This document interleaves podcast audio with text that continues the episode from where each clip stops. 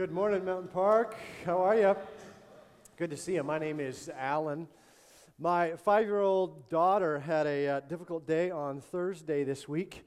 She was late for school, and so the consequence of that is that she was going to miss out on snack when she returned from uh, school on that, uh, on that Thursday afternoon. And so, to, for my wife to remind herself of this, she wrote on a little post it note, she said, Lila, no snack. And then when Lila came home from school, she had to be reminded of the, the tragedy of that reality. And, uh, and then she was told also that she couldn't go play with this friend that she wanted to play with. And in true five year old passionate emotion, she said, This is the worst day of my life. And what she did is she, she uh, uh, we discovered this later, but she found that post it note and she took it, and in, I could just imagine the look on her face when she scribbled out Lila, no snack. And in her five year old letters, she wrote, Mom, no snack. S N C K, and put it on our bed. Ah, now, that was her assessment of her day. That was kind of her assessment of her world there in that moment. What is your assessment of the world in which you live? I mean, when you, when you kind of step back and you're, you're going for a walk and you're just kind of pondering overall life, the world in which you live, what does it look like to you? I mean, we are now in the eighth year of a war on terrorism. Now, some of you are intimately connected with that through family or friends, and you're reminded uh, of that on a, on a minute by minute basis, hourly basis. Some of you were reminded here this morning that that war is still going on. May I remind you, we, are in a global economic crisis, the likes of which the United States has not seen since the Depression. I don't think anybody here in the room needs to be reminded of that one.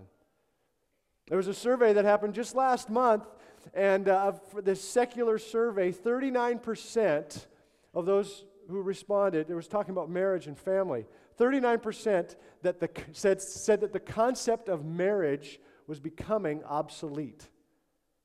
That the way we do life, the way we interact, the concept of marriage was a concept that was becoming obsolete. And in this survey, it was identified that 30% of children are growing up in homes where mom or dad are not married. 30%, which is an increase from 1960 when the number was 6%. It's now 30%. We live in a world where the Terminator is still the governor of the state of California you kind of just step back, at least for a few months. We live in a world where good Bible believing churches are putting vulgar, uh, uh, terrible signs out on the road for people to drive by and see. What kind of a world are we living in? That sign will be down today, just so you know. But it begs the question what the hell is going on? Okay, if the Christian story, if the Christian faith is a story of Jesus who died on a cross and then rose again, and in, as a result conquered death, if it truly is the story of victory over death, then why are we still dying? Why are 30,000 children dying in Africa every day because of malnutrition and disease, things that could be taken care of? Why are we still having to deal with the loss of those we care about, loved ones? The loss of friends, parents, spouses, children. Why is there still pain and suffering and evil in this world? Why is there still hell like things happening in a world where Jesus has been declared victorious? Why is there still hell going on? I think it's a reasonable question. And it's what we're going after this morning. Would you bow your heads with me? Father, once again, I pray that you would meet us here in this place. That I, pr- I pray, God, that you would uh, burst through perhaps our discomfort with, with the title of this message, and that we would be, that we would move into a discomfort with regard to, to, to the to, to the broken world that we're living in. And God, that you would speak to that. Out of your power and your grace, we invite you to come and speak to us here this morning. In Jesus' name, amen. Mo, uh, many uh, great stories can be summed up in just a couple words. You, know, you could sum up in just two or three words some great stories. The Titanic story could be summed up as the boat sinks. Of sum the whole thing up there. One could sum up Star Wars just by saying Vader is dad. That's it. That kind of clink, kind of move the thing. Uh, uh, he's dead could sum up Sixth Sense. Uh, she's a he could sum up Crying Game. I think you get the, the concept that I'm going at here that, that sometimes stories can be summed up in just a few brief words. Right now, we're in a series called The End, and we're looking at the final book in the Bible. If you brought your Bibles, which I, I hope you did, I invite you to, to go there with me. We're gonna, where we're going to spend our time here this morning. And uh, just are the lights up high enough? We got some uh, updated lights here this week so you can see. There we go. That'd be awesome, just so you could uh, see what you're reading. But we are jumping in there. And the book of Revelation really could be summed up by two words God wins. The book of Revelation can be summed up God wins. I want to turn with you to the first chapter. It's actually something we read last week, but I want to reread it and remind you of it just real quick. Chapter 1, verse 17 in the book of Revelation. Jesus has identified himself to John, the author of the book of Revelation. And here he says in verse 17, Do not be afraid. I'm the first and the last. I'm the living one. I was dead, and behold, I am alive forever and ever. And I hold the keys of death and Hades. He says, I have conquered death. And this is echoed elsewhere in the New Testament that he is, Jesus is victorious over death. First five chapters of the book of Revelation make this very clear. God wins. Jesus is victorious. Jump, if you, if you will, with me to chapter 5. And uh, if you've been with us for a while, uh, last year or so, we looked at Revelation chapter 5 when we were looking at the song, I Will Rise. And here, chapter 5 talks about this scroll and that no one is worthy to open up this scroll. And this scroll and the opening of it is the fulfillment of God's overall plan. It is the end of the whole story. When this scroll gets open, it is the end of the whole story. And, and, and here we jump in in verse 4. John says, I wept and wept because no one was found who was worthy to open the scroll or look inside. Then one of the elders said to me, Do not weep. See, the lion of the tribe of Judah, this is Jesus, the root of David, has triumphed. God wins. He is able to open the scroll and its seven seals. And as a result of that, there is a party, there is a huge celebration. Jump to verse 9 and they sang a new song You are worthy to take the scroll and to open its seals. Before you were slain, and with your blood you purchased men for God from every tribe and language and people and nation. You have made them to be a kingdom and priests to serve our God, and they will reign on the earth. There is a huge party going on because of the reality that God wins. The book of Revelation can be summed up God wins. There was a party in the United States before my time that, that I cannot even conceive what kind of party it was. It happened on April 12th, 1955. And uh, some of you will remember that, will connect with that. This was the year, this was the day that Jonas Salk made a, uh, had a press conference and told the United States and really told the world that he had a vaccination for the polio disease. And uh, polio had been running rampant for over 100 years. And it was, it was the, the, the greatest fear, other than, other than a, another world war, it was the greatest fear for, for Americans. That it was, um, it was a brutal, brutal killing machine. What it would do is it would paralyze, it would target children and it would paralyze them so they couldn't move and then eventually they, they couldn't breathe. It was, a, it was a cruel death and there was no part of medicine that could take care of the, the polio disease. And it reached its height after the Second World War for maybe perhaps as a result of the traveling and, and whatever was happening with, with Americans. And so in uh, 1952, it was at its very height. 58,000 Americans were infected with this disease. 58,000. And on April 12th, 1955, Jonas Salk says he declares that there is a vaccination for this disease. And the country goes into euphoria. I mean, just that it was just an amazing celebration. Apparently, there were, there were uh, uh, cars honking horns all over, like as if every city won the Super Bowl. You know, that every bell in every church was ringing and whistles in factories were blowing. Wow, this is amazing. A huge, huge party. Apparently, I mean, there was clapping and singing and dancing, and even city and state governments stopped productivity those days in order to acknowledge and celebrate the work of Jonas Salk. So apparently, it was kind of like a regular day for them. But this was a huge celebration on April 12, 1955. But the reality is that polio continued to kill thousands of people. I mean, it wasn't done on April 12, 1955.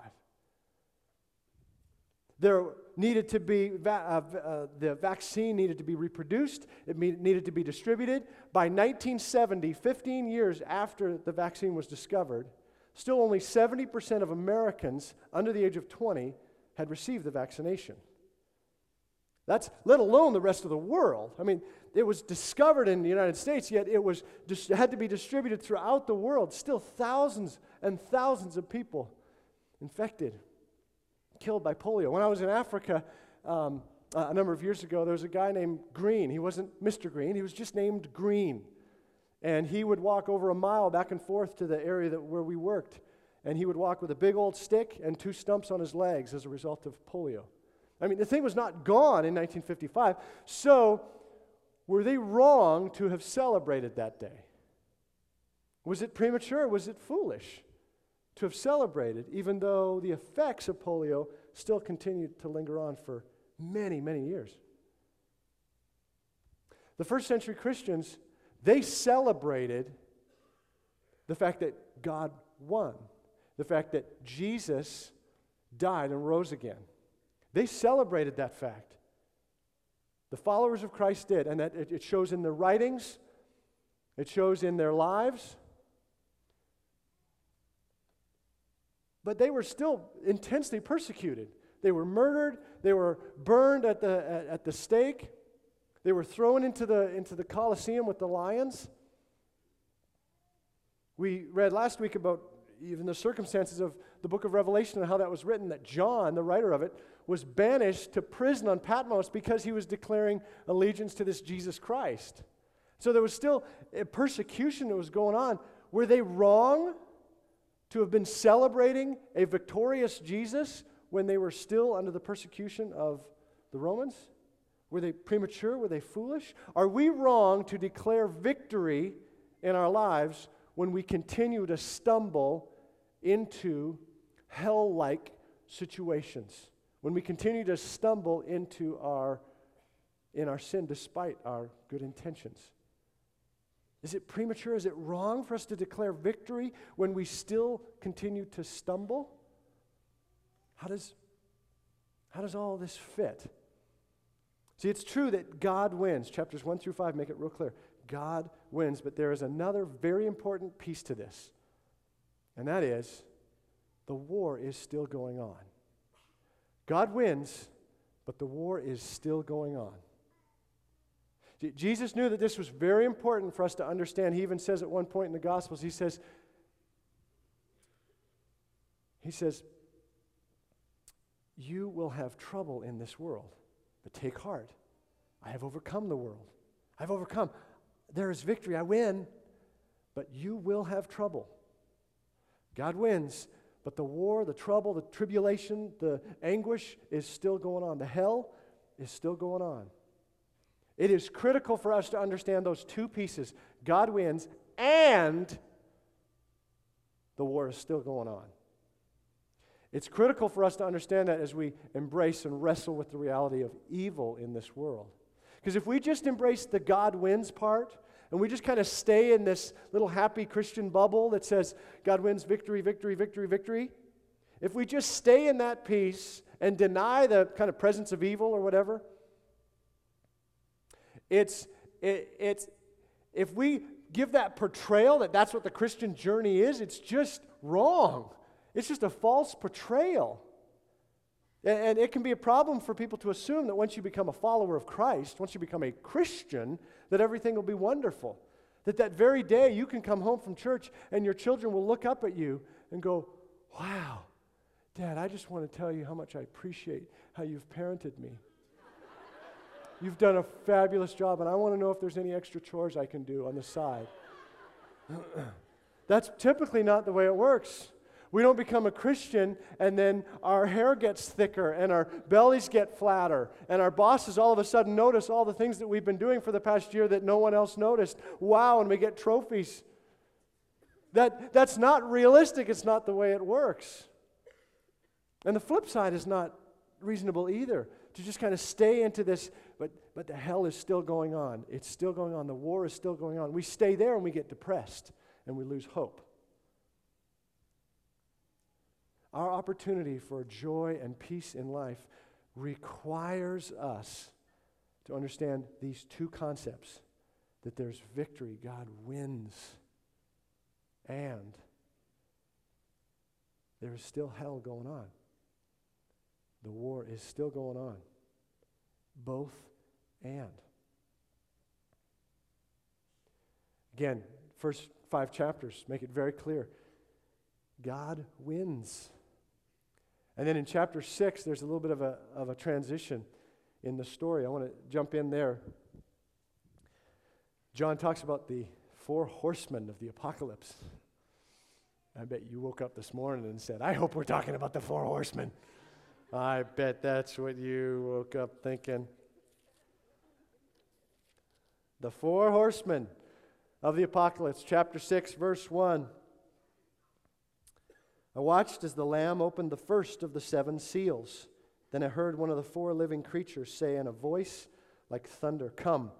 I looked, and there before me was a white horse. Its rider held a bow, and he was given a crown, and he rode out as a conqueror, bent on conquest. The first horse is the white horse, and the white horse is the, is, represents conquest. It represents this insatiable desire in us to get what we're not supposed to have, to conquest, to go get something that is not ours. Let me continue, verse 3. When the Lamb opened the second seal, I heard the second living creature say, Come. Then another horse came out, a fiery red one. Its rider was given power to take peace from the earth and to make men slay each other. To him was given a large sword. The second horse is the red horse, and the red horse just very clearly represents war it is the one who takes peace from the earth, red representing blood, with a large sword. So the white horse rep- represents this desire for conquest, which moves to the red horse, which represents war. Verse 5 When the Lamb opened the third seal, I heard the third living creature say, Come. I looked, and there before me was a black horse. Its rider was holding a pair of scales in his hand. Then I heard what sounded like a voice among the four living creatures saying, A quart of wheat for a day's wages, and three quarts of barley for a day's wages, and do not damage the oil and the wine. Here's where it gets a little bit more complicated. But a black, the color black represents famine. And so what's happening here is that the, the black horse, the third horse, represents famine. That the use of scales in the distribution of bread and wheat and such, the use of scales in that way is what would happen at a time of famine when, when the price of these items just goes through the roof because of scarcity, because it's just not available for everyone. So there's just not enough food. And here, this third horse is famine. Verse 7 When the Lamb opened the fourth seal, I heard the voice of the fourth living creature say, Come. I looked, and there before me was a pale horse. Its rider was named Death and Hades was following close behind him. They were given power over a fourth of the earth to kill by sword, famine, and plague, and by the wild beasts of the earth. The pale horse represents death. It's pretty clear in there. And the color pale represents the, uh, the kind of the, the sickly color of humanity, of skin, as, as uh, death takes over. These Four horses represent the natural consequences of living life outside of God's moral code. It's the natural consequences of ignoring God's moral code.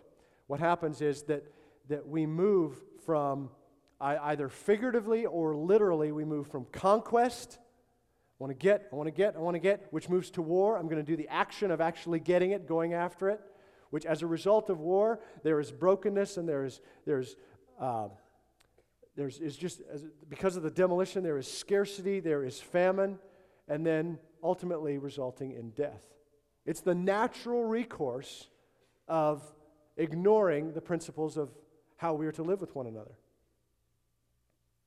Now, this is not the way God intended it. This is not the way God wants it. God does not want these things to happen. I, I, have known many who've struggled with that phrase everything happens for a reason. Everything happens for a reason.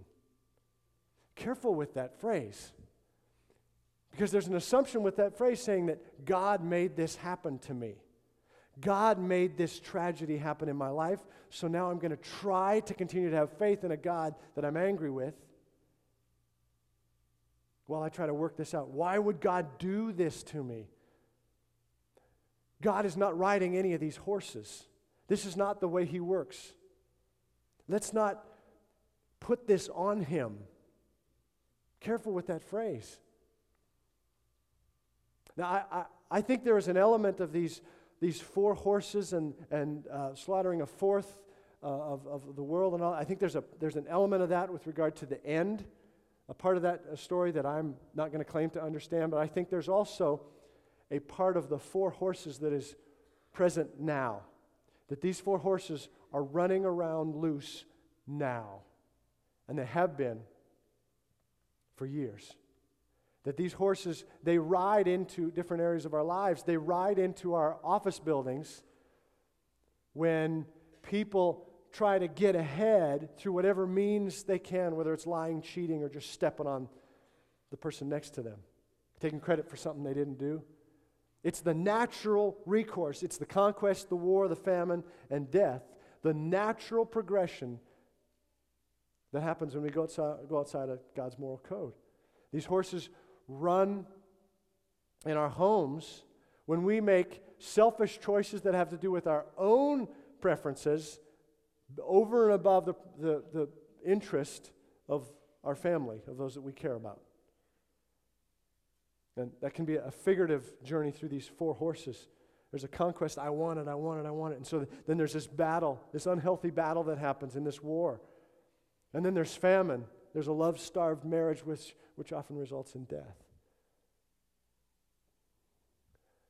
These horses run in, in uh, airplanes nine years ago that crash into buildings. They run uh, uh, along impoverished countries where children continue to die.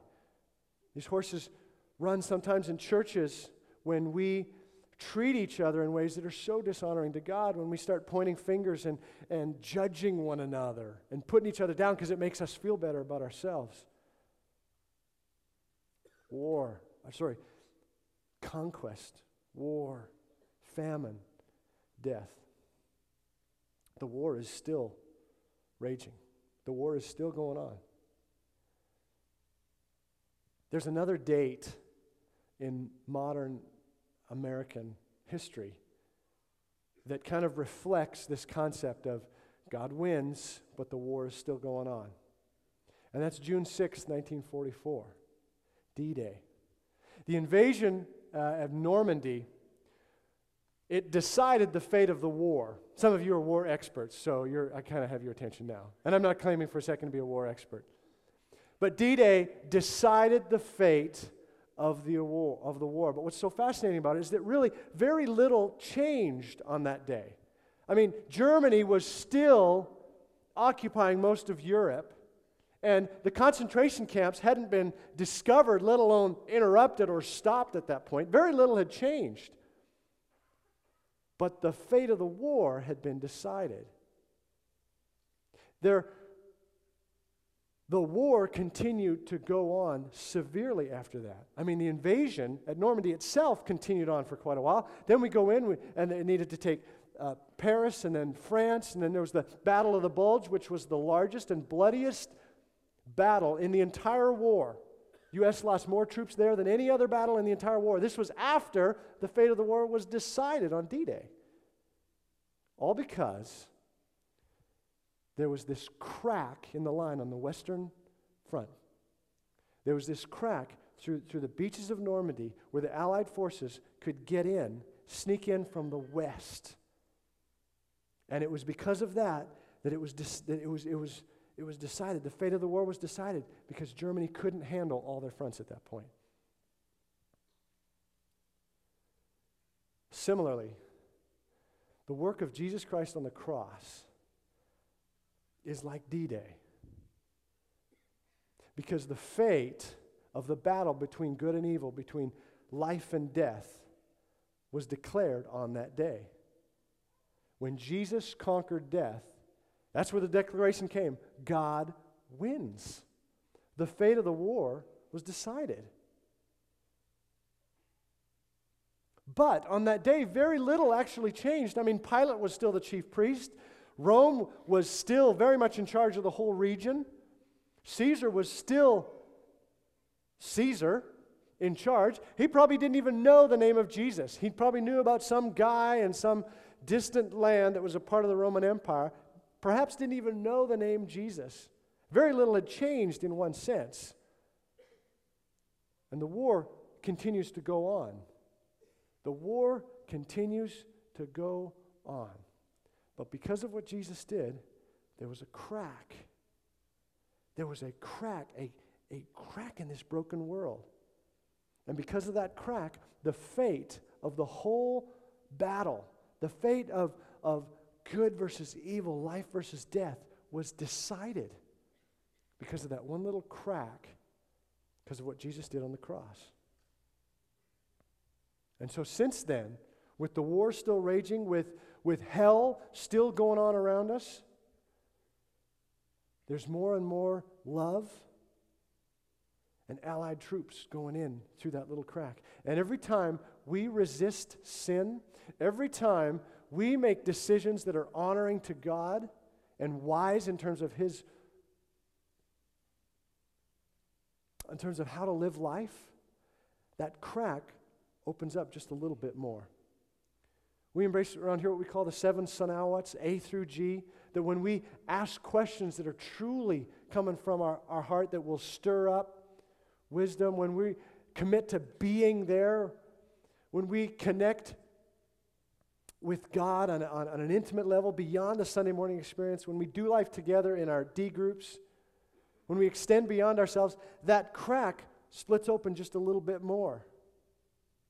When we freely give with our time and our resources, that crack splits open just a little bit more. When we get in the game based on how we've been uniquely gifted by God, that crack splits open just a little bit more. And the forces of darkness, they retreat. They have to hold back a little bit more. God wins, that's been declared. Through the work of Jesus on the cross. Chapters 1 through 5 make that very clear. God wins. But, as chapter 6 says, the war is still going on. There is still hell that we have to endure here. Chapter 6 ends The last verse in chapter 6.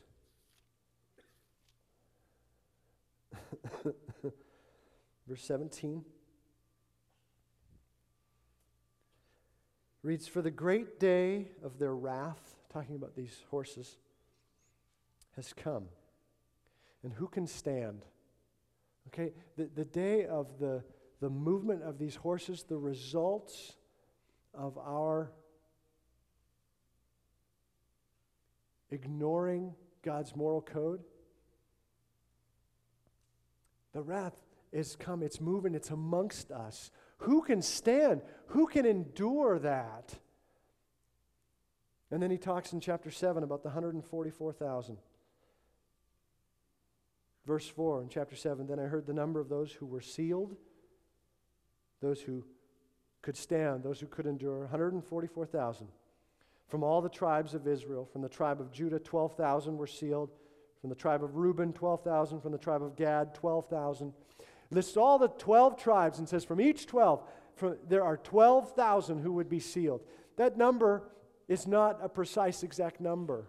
In fact, even in John's time, there was no clear identification between the Jews who were in this tribe versus that tribe, tribe of Gad versus the tribe of Sim- Simeon. It had been so many years, they had so intermixed and intermingled, they didn't even know exactly what their roots were. There wasn't pure tribe of Simeon, tribe of Gad. It wasn't exactly 12,000 from this particular group of people. 12 consistently throughout Scripture means completion.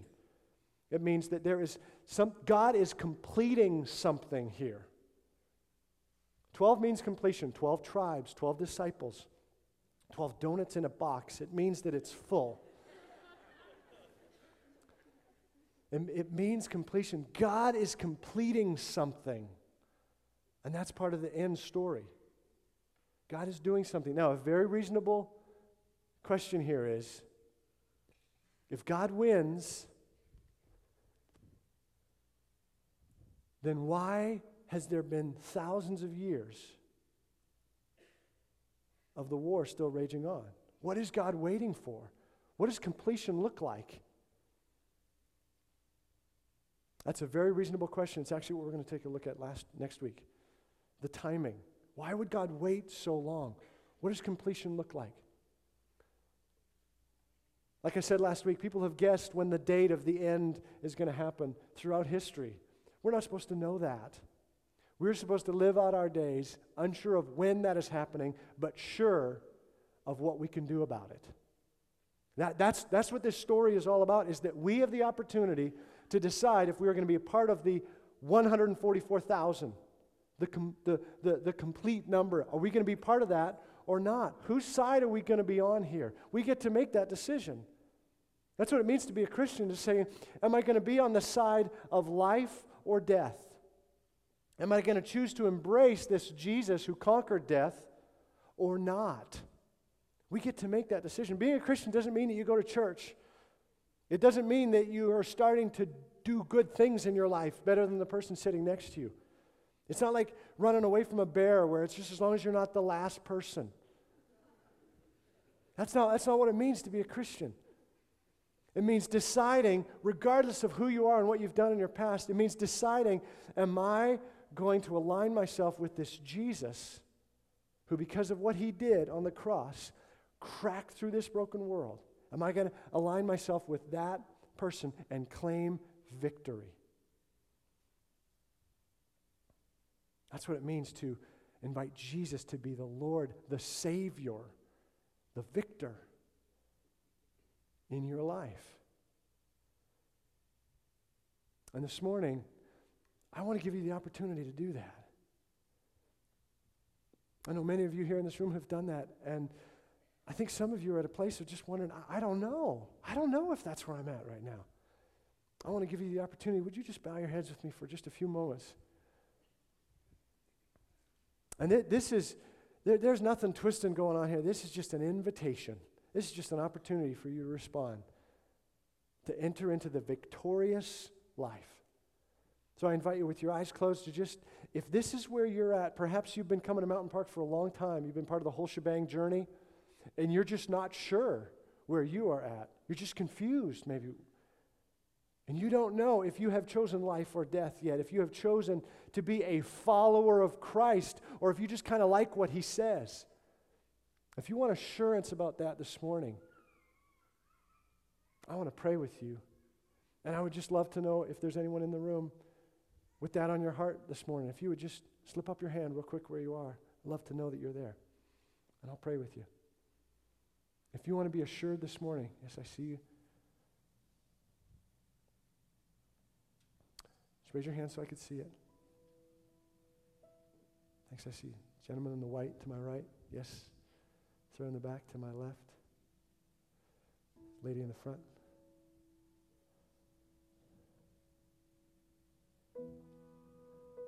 Outstanding. Put your hands down. Let's pray together. Father, we invite you to come into this moment. November 21st, 2010. can be a date like April 12th or June 6th where victory is declared in the hearts of those who want to come to you. This is truly a day of celebration. So, Father, I pray for each person who raised their hand. If, if, this, if this is where you're at, if you raised your hand, or, or if this is where your heart is, I invite you to pray this prayer with me just to say, God, I acknowledge I live in a broken world. And that you came to break through that broken world. I acknowledge that I am a broken person and that I need a Savior. I need someone to move me from death to life.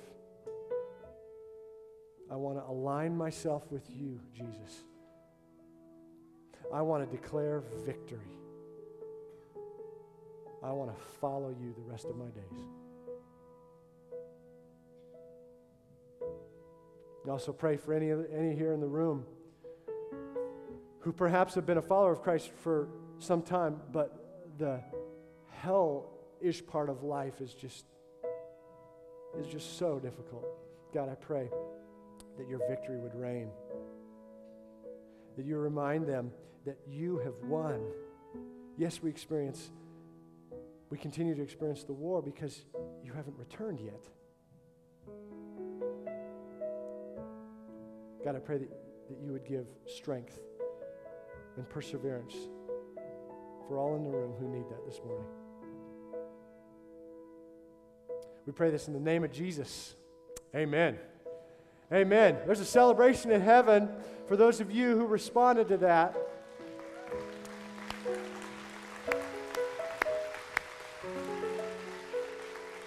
And we'd love to know about it. Please let someone know. Come up front, let me know, let someone that you care about know, and we would love to continue this journey with you. God bless you guys. Have a victorious week.